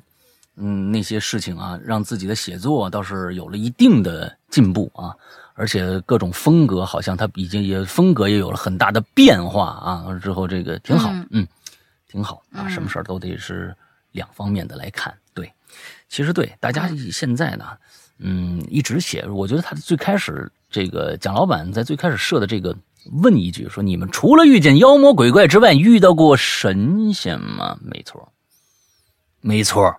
哎，我们大基本上我们现在听到大家故事都是奇了怪了，各种各样的。哎呀，一个影子呀，一个什么的，不怀好意，很多都是不怀好意的那边的那些能量体跟我们的一些交流。但是，真的没人写过神仙这个事儿。那些人有，我觉得正恶黑白都是半匹的，我相信都是半匹的。啊，那哎，很少人写遇到老神仙的故事，所以说呀，老神仙啊，为什么是神仙呢？啊，人家都是向善的啊，老神仙都是向善的，一般呢都不显山露水那这其实就跟好多的那个、那个、那个、那个、那个事儿是一样的。那街头上的一个一些一些小流氓啊，啊，一些烂仔啊，啊，他们啊，为什么你哪儿都能看着他啊？就看着这人，因为他们确实没什么可显摆的。心里头、身上都没活那没家伙事儿，他只能逞凶。那逞凶怎么样？只能大声跟你说话，我只能跟你打说，哎，你妈，你再弄我弄死你啊！那真正的大侠啊，你弄一个试试，刚上来他就已经不见了，你知道吧？嗯，他已经那那人已经已经 那是，哎，他就已经不见了。所以其实大家有可能在生活中啊遇到过很多老神仙，但是大家都不觉得对方是老神仙，哎，这也有可能。对，好吧，下一个故事来。嗯，就我插一句题外话啊，就是刚才楼小楼的这个故事显显得很长，是吧？他这个故事啊，其实就是一个标准的一千八百字的长度，所以大家可以听出来了，为什么我们要求大家限制篇幅？因为这次的话，有那么两个人在后台写了很长很长很长，可能两千四五的样子了。就是大家可以可以感觉到，就是如果说这个篇幅你不去控制它的话，可能就会，呃，也许听到后面你就开始走神儿了，因为我们的注意力关注点可能也就是那种，为什么我们经常会记住一个小的点或者是一个小的段子，哈哈一笑或者怎么怎么怎样，因为它是一个声音的一个东西，它在你耳朵旁边一过就过去了，很难让你的。注意力集中的时间很长很长很长，所以我们再一次要向大家说一下，以后大家在留言的时候切记不要超过三层楼，也就是一千八百字。你可以在你自己的留那层楼底下回复回两次，就是你已经留完了一个，就是字再也没有办法往上写了，那就是一个六百字的上限。之后你再呃，无论是重新盖两个楼连起来，重新盖两个楼也行。或者说你在你的那单条底下回复你自己，就是可以按回复，可以续楼也可以，但是千万不要超过三楼了。嗯，好，就告诉大家一声。嗯嗯嗯嗯。然后下一位同学呢是，嗯，下一位同学是呃什么墨？诗阳哥、大玲玲，你们好呀！什么墨前来报道。一开始看到这期榴莲标题呀，就想着想了半天，嗯，貌似没货。但是听了一期节目以后，哎，想起来一个，赶紧就过来补吃一个，也不知道能不能被读到啊。但是我还是要说，因为在节目里面听你们念出我的留言的时候，真的特别开心。听到你们以你们的方式演绎出听众故事，真的很欢乐，很欢乐。我想大伙儿这么喜欢你们，嗯，这就是大伙儿这么喜欢你们的原因吧。比啊，比个心。好，下面就是出货时间。大概是二零一六年的时候吧，我一个人去福建旅游。当时下高铁已经晚上了，就在附近找了个小酒店下榻。这房间的位置啊，超尴尬，在楼梯间的旁边，而且我也不知道它是尾间还是头间打开门进入房间，我就有一种不太好的感觉。首先映入眼帘的就是房间正中的床，床旁边有个窗户，我走过去拉开窗帘就能直接看到楼梯间的过道了。转身呢，就可以看到墙上有很多水渍，而且浴室门对着床头的侧面，厕所门也是坏的。床头离厕所门一米多点儿，也就是我躺下。呃，也就是我躺床上右侧身睡的话，我的脸正对着，那就是厕所门哎，好嘛，我当时心里就，呃，草泥马就奔过了，心说，我操，我他妈晚上睡这儿，八成得不安宁啊。嗯，但是呢，我想作在作死的路上啊，策马奔腾一下，于是就想得嘞，我不换房了。嗯，要果然啊，在情理之中。那一晚真的鬼压床了。实话实说，当天呃，当时啊有些兴奋，但是也有些害怕。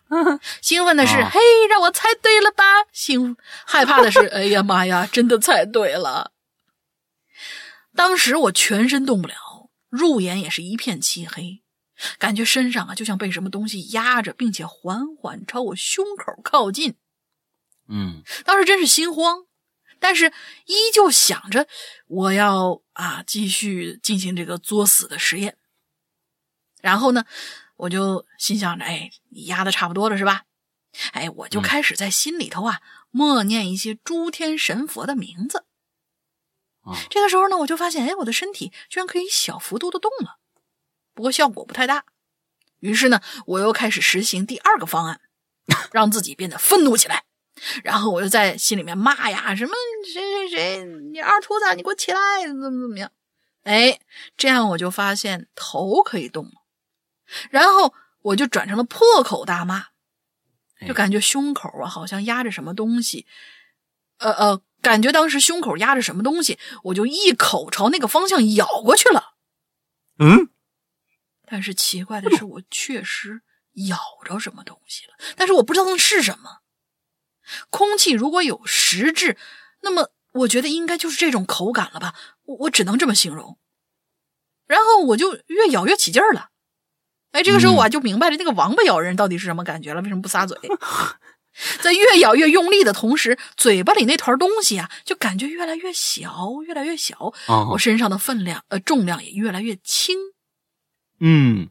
然后就感觉身子突然一轻，整个身子就像绷紧的弹簧一样弹坐了起来。嗯，让我大吼了一声“滚”，之后，嗯啊，我就继续躺下睡着了。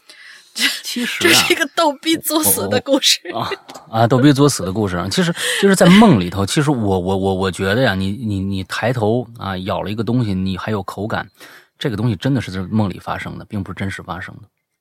因为在梦里头，其实我们有的时候，你们、你们、你们有没有这种这种经历啊？就是你在梦里头会有一种预期，比如说，你你说在梦里头梦到一个我会飞，我知道我不能飞，我飞不起来，但是我疼，忽然脚下一用力，我真的飘起来了，我真的飘起来了。在梦里边，你知道。不可能，但是你知道你行，就跟这个梦一样，嗯，就是说你觉得前面确实有个东西，你知道前面什么都没有，但是我我知道这我一咬过去肯定能咬住一个什么王八蛋，我咬死你个王八蛋啊！就是这就是这其实都是在梦里的各种各样的啊，这个脑脑子里面的一些活动而已啊。确实这个鬼压床这个事儿啊，真的没法说，我不知道是真的是假的。啊，就是，但是有很多的，有确实跟梦里边你自己的一些脑脑电波活动特别特别的像，所以很难说，嗯，很难说，嗯，好吧，好吧，下一个叫这个呃，这个叫什么搬运工崔是吗？啊，叫 Cartman 崔啊，是不是不知道是不是啊？第一次投稿关于在路上这个主题，讲一个并非鬼故事，但是料很猛的故事，哎。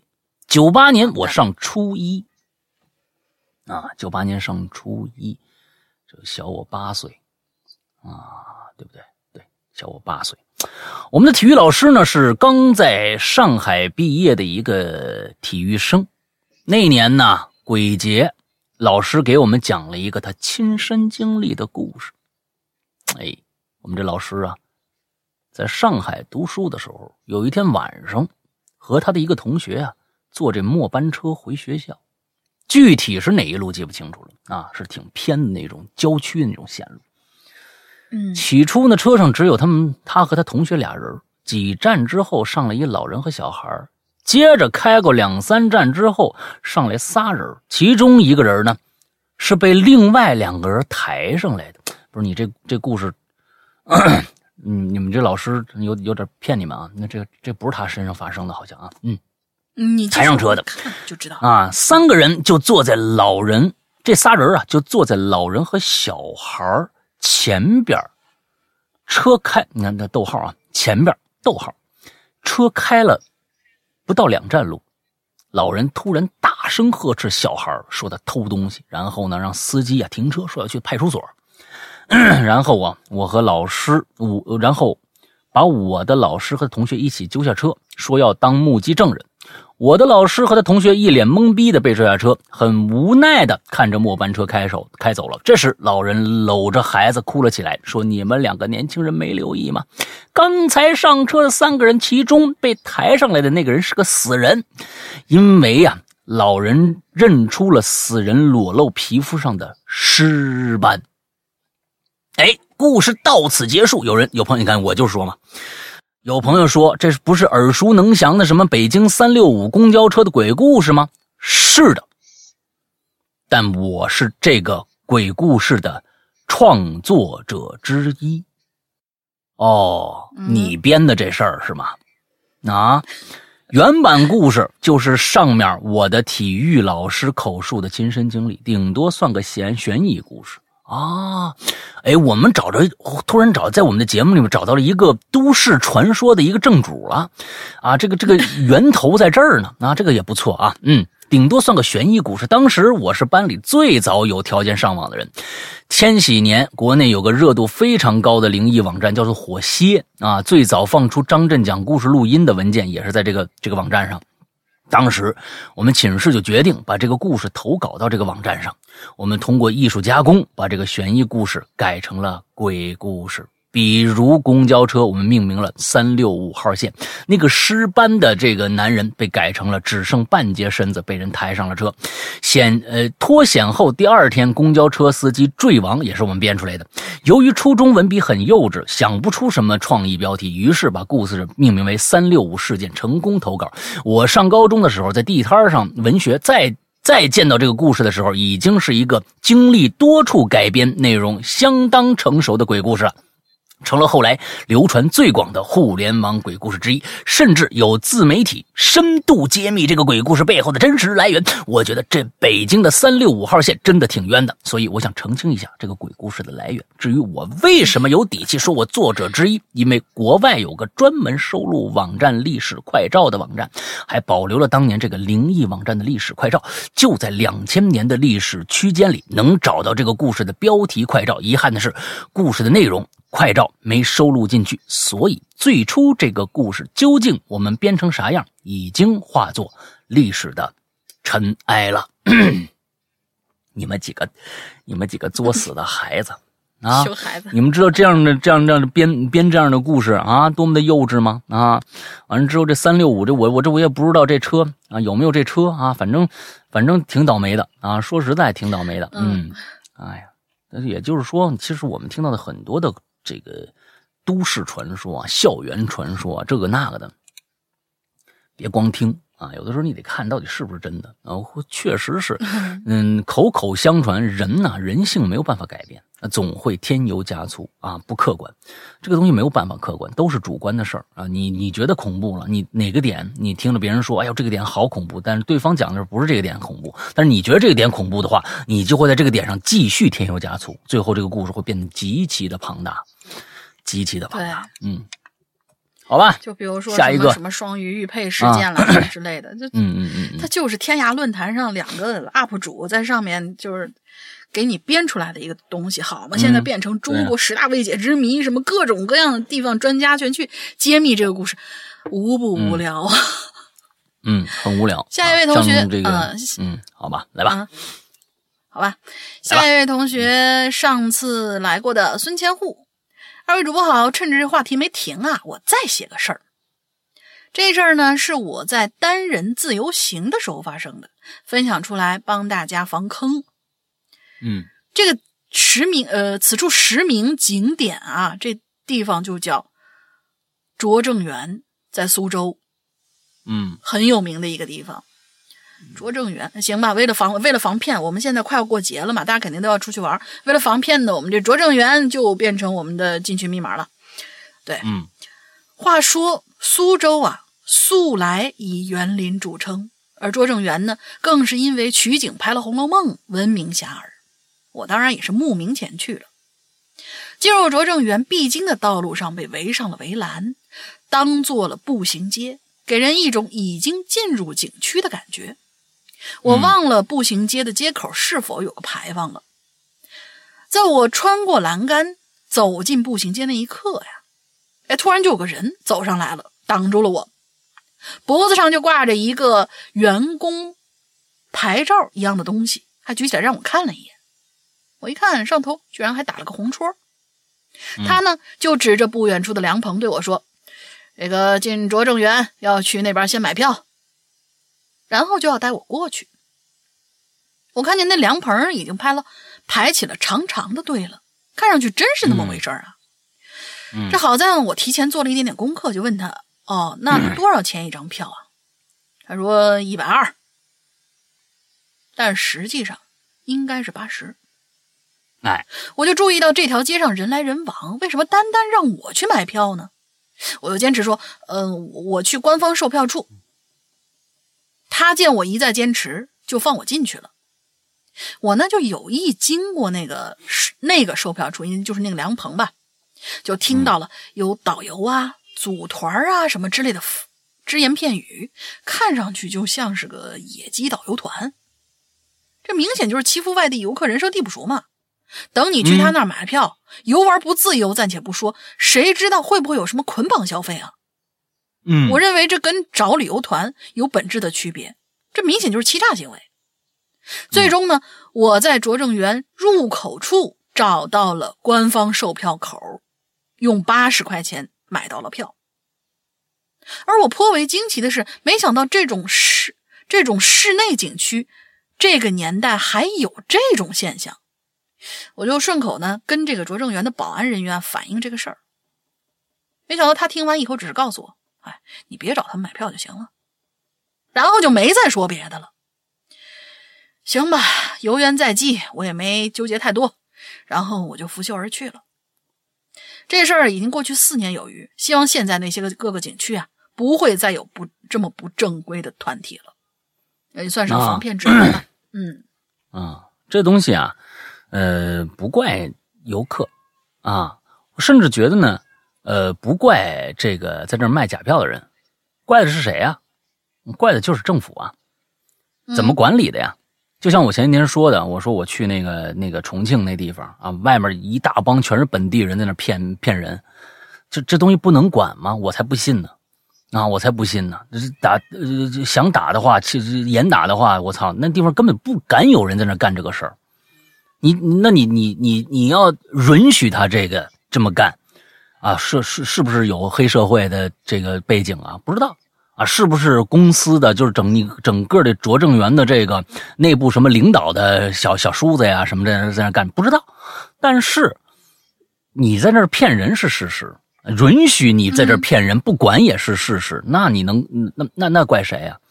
啊，就是就是整个这拙政拙拙政园的这个管理就应该被投诉啊！就是这这东西真的是，因为要想管它太容易了，别跟我说不容易，多大的事儿都能管。现在打黑啊，那那得多多难的事儿啊啊！那现在好家伙，这帮人就在明面上那骗人，还打不了，不信。真不信，这里面一定有各种各样的门门道道啊！我跟你们说，这这简简直了，简直了，就就就是就是就是，嗯，就是官家明目张胆在旁边看着这些人不管，完了之后跟这帮人同流合污，我只能用这个方方式去理解你，要不然我我我我理解不了啊，理解不了，你为什么管不了这事儿啊？嗯，不知道，嗯嗯，所以今这个现在有没有有苏州的同学呀？啊，朋友啊，这个鬼友啊，跟我们说说，现在还有没有这个这个这个情况啊？啊，如果真有这个情况 还在继续发生的话，那我觉得这个城市我会对他大打折扣。尤其是现在你说这去去苏州，一般都是去园林。如果现在这种事还在发生的话，那真的是太可怕了。这什么什么地儿地儿啊？这这太可怕了。嗯，对，来吧，下一个叫歪啊，最后一个今天啊。山哥、龙玲姐，你们好！我作为一个五年的粉丝，今天我也给你们讲一个我亲身经历的事儿吧。嗯，二零一六年十一月，正读高三的我，跟随学校前行，呃，前往山西太行山写生啊。太行山很美啊，很多人没去过，我都没去过啊，但是看照片很美。我也没有。当时天气已经很很凉了，又住在山里写生啊，啊，还有一起玩嗯，逛景点一直都挺开心的。直到第四天的一个晚上，现在说起来，我都觉得是毛骨悚然。嗯，晚上九点，我跟一舍友想出去走走。我俩出去以后啊，边走边聊，走着走着呢，我们俩呀都挺想上厕所的，回去是来不及了，所以我们两个呢，到白天画画那小小河边上，那。那天晚上特别安静，啊，我们俩呀，就蹲在那河岸上。哎呀，你怎怎么还是大号吗？啊啊，或者是女孩子啊，这个不知道了啊，不知道。嗯，这个这个，哼哼，这个姿势反正就是很难判断啊，是大号啊还是女孩子，不知道啊。周围都是石头，背后是那条河。不一会儿，我猛然就听到背后河里有大大大的水声，又来一个大大大。第一，哎，我第一反应这咱们三期都有人哒哒哒，我发现。不是那前前面是滴滴滴，你知道吧？啊，差不多滴答滴答，反正就是啊，哒哒哒的水花。我第一反应有人在河里，我猛地回头看，用手机一照，哎，声没了。奇怪了，我听错了。我舍友就问我怎么了，我说哎，你你你你你你没听着那河里头有有斜淌水的声吗？他颤巍说没没没没没没没没没没没有啊！你别别别别吓我，我这刚咬一半你这好家伙，你听错了吧？会不会是鱼呀？我当时也没多想。我以为我听错了，可没过多久，那个离我很近的哒哒哒的声音又出现了。这次我彻底傻了，我再回头，也什么都没有。当时我脑子一片空白啊！我想了，那么冷的天儿，哪儿来的鱼呀？我非常非常肯定，就是有人在那踏河水的声音。我拿出卫生纸擦完了，嘿嘿哈，这步骤都没省啊，嗯。提上裤子我就跑啊！我舍友见我跑了，他也是和我一起跑回宿舍了。到了宿舍，我就告诉同学，第二天我手腕上的黑檀石转运的手串断了。那这更让我确定我遇着东西了。回家以后，把这事儿就告诉我奶奶了。奶奶什么都没说，给我了个桃木手串，谁也解释不了。可能啊，我真的是遇到怪事儿了。接着。奶奶还跟我说了一句话：“你个糟心的死孩子，啊，你撒泡尿也就得了，还他妈拉屎，在景区里头河边拉屎，你是不是想遭报应啊？啊，你怎么想的你？啊，人家不吓唬吓唬你，你还在那儿拉呢？啊，哎呀，我跟你说，什么串你都挡不住你这么作孽，我告诉你。”后面这奶奶话是我说的啊，嗯，四年了，回忆起来依然是鸡皮疙瘩乱起呀。最后祝这个世阳哥越来越帅，龙玲姐越来越漂亮。我还有很多故事，希望可以做一期节目，是吗？再见哟，嗯，就你这个啊，行啊，你还有什么事儿，投个稿吧，鬼影人间。艾特新浪点 com 啊，我当面再骂你，嗯，真的，我跟你们说啊，嗯，真的，你要小小号我也就忍了。啊，看来你是个男孩子，还擦了擦啊，是不是？这景区大便，我跟你说，你这是什么行为啊？我天哪，我真的是，我真的瘦了，瘦够了。你在印度呢？天哪！我的天哪，太行山哎，那那么好好好的地儿，河边你就拉屎，怪不得鬼下鬼都看不过去了。多的从小不能随地大小便，是不是？荒山野外是不行了，那你毕竟有厕所吧？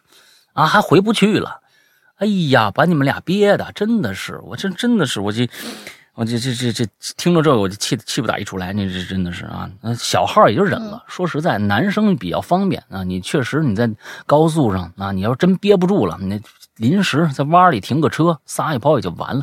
大号你也能来，我天哪，你真的太牛逼了。嗯，行吧，行吧，歪啊啊，我今天我就我就要我就要批评你啊，嗯。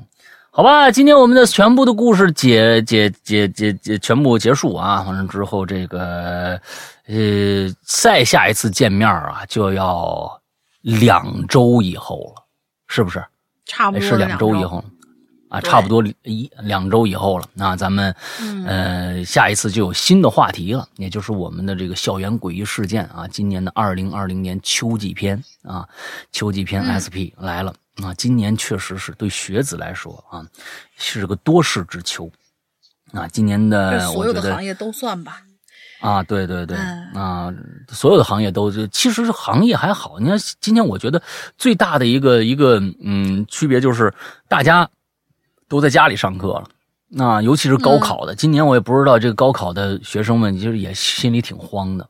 啊，在往外面留学的，留学的有家回不来，啊，也是在那上上网课，啊，说很多很多的跟以前不一样的地方。然后这个校园诡异事件啊，咱们看看都发生点什么吧。咱们两个两周以后再见。呃，刚才进群密码已经留过了，最后呢做个广告啊，关于我们的呃会员制啊，还有很多人在问这个我们怎么收听我们的节目啊。现在推荐一个方法，那，大家用这个方法是比较好的。呃，苹果手机 Podcast 播客。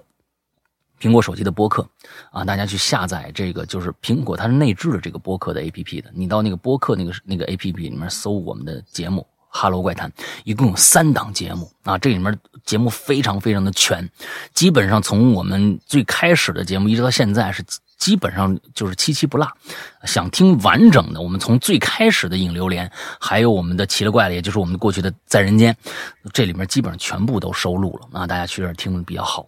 嗯，之后安卓怎么用啊？前昨天还有一个安卓的用户在说，我换了屏这个安卓手机了，呃，怎么能搜这个播客这个 APP？很简单，你呀，首先你去在你的那个应用商城里面先搜一下啊，有没有？Podcast P O D C A S T 空格 O 二啊，就是氧气的那个、那个、那个、那个简写 O 二这样的一个 A P P，如果有的话，你直接下就行了。再跟那里面一样，你点那加号搜我们的节目就能搜到。如果你们的官方的 A P P 里没有，你就下载一个叫豌豆荚的，那那里边肯定有。叫豌豆荚的一个应用商城啊，你有那边肯定有。接下来就是来就说一下这个我们的会员，我们的会员呢不在 Podcast 里边啊，我们只在我们的自有的 APP，我们我们自己的那 APP，APP 的名字还叫《归隐人间》，一样。苹果呢 App Store 里面搜索《归隐人间》就能搜到，呃，安卓呢一样，在你的官方里边没有的话，你就去搜这个。我们的这个这个这个豌豆荚，到豌豆荚商城里边搜，我们一定会有。下载下来以后呢，我们在 A P P 里边其实分成两个大块。首先你要注册，注册完了以后，其实它分为普通的用户专区和会员专区。普通用户专区呢，在里边其实你也能听到我们的这个呃。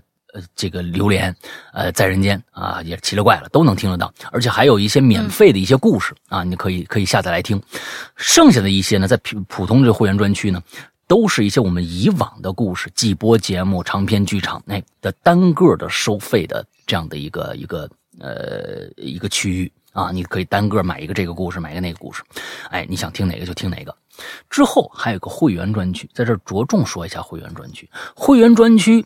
请记住，跟其他的会员不太一样。会员专区和外边那些收费的给普通用户的专区的这些节目是没有交集的。也就是说，你买了会员，外边那些啊该收费的单个故事还是收费的啊。你进入了会员专区以后，会有一个专门为会员准备的一个非常非常大的一个故事库，在里面有非常多的内容，你可以去收听。而这些节目百分之八十是不会拿到普通专区去单独售卖的，是只对会员开放。这里面包括《长安十二时辰》一百零二集，啊，包括前几天的这个《隐秘的角落》。都是坏小孩包括现在正在播的这个，这个叫什么来着？我老记不住这名字。沉默的真相啊，沉默的真相也也就是长夜难明。啊，这两个都是紫禁城的。紫禁城的高智商犯罪的第三、第四部也在会员专区，只为会员开放。还有他最新的一个低智商犯罪也在会员专区。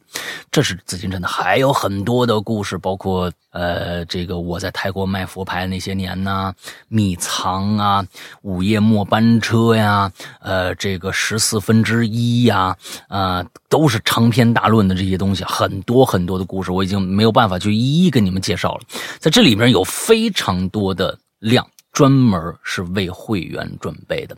同时，会员跟其他的会员还有一样不一样的地方啊，一个不一样的地方。其他的会员，比如说，比如说某某某奇异啊，那那些，你会员过期了，你就必须再续会员，才能才能去听这个，呃，就是过去的那些那些那些看那些节目。他一一旦过期了，就封口了。你什么都这个会员你就听又又听不到了，又看不到了。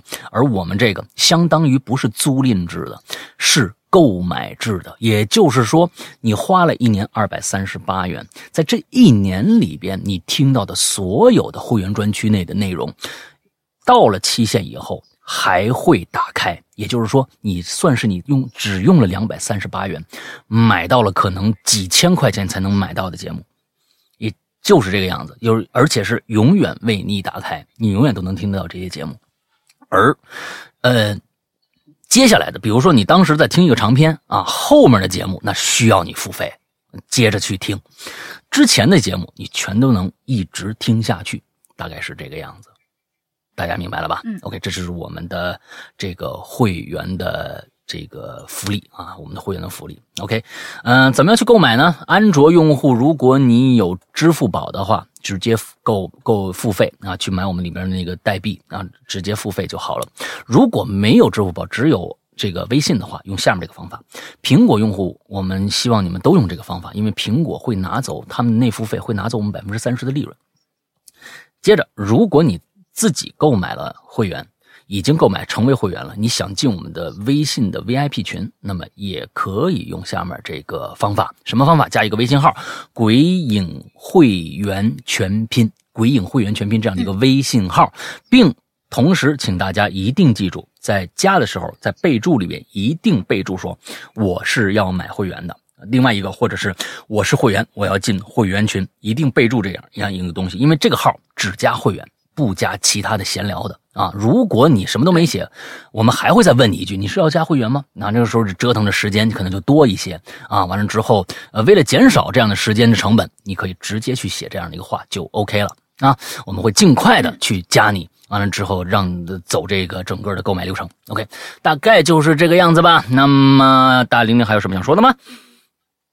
嗯，没有啦，就祝大家过节玩的愉快吧。OK，这这个就是我们很多节很多年没有遇到过的这个啊国庆和中秋碰到一起啊，祝大家阖家欢乐吧！啊，多吃点月饼啊，多就多好好玩一玩吧，放风放松放松。嗯我们两周以后的周一见，拜拜。拜拜。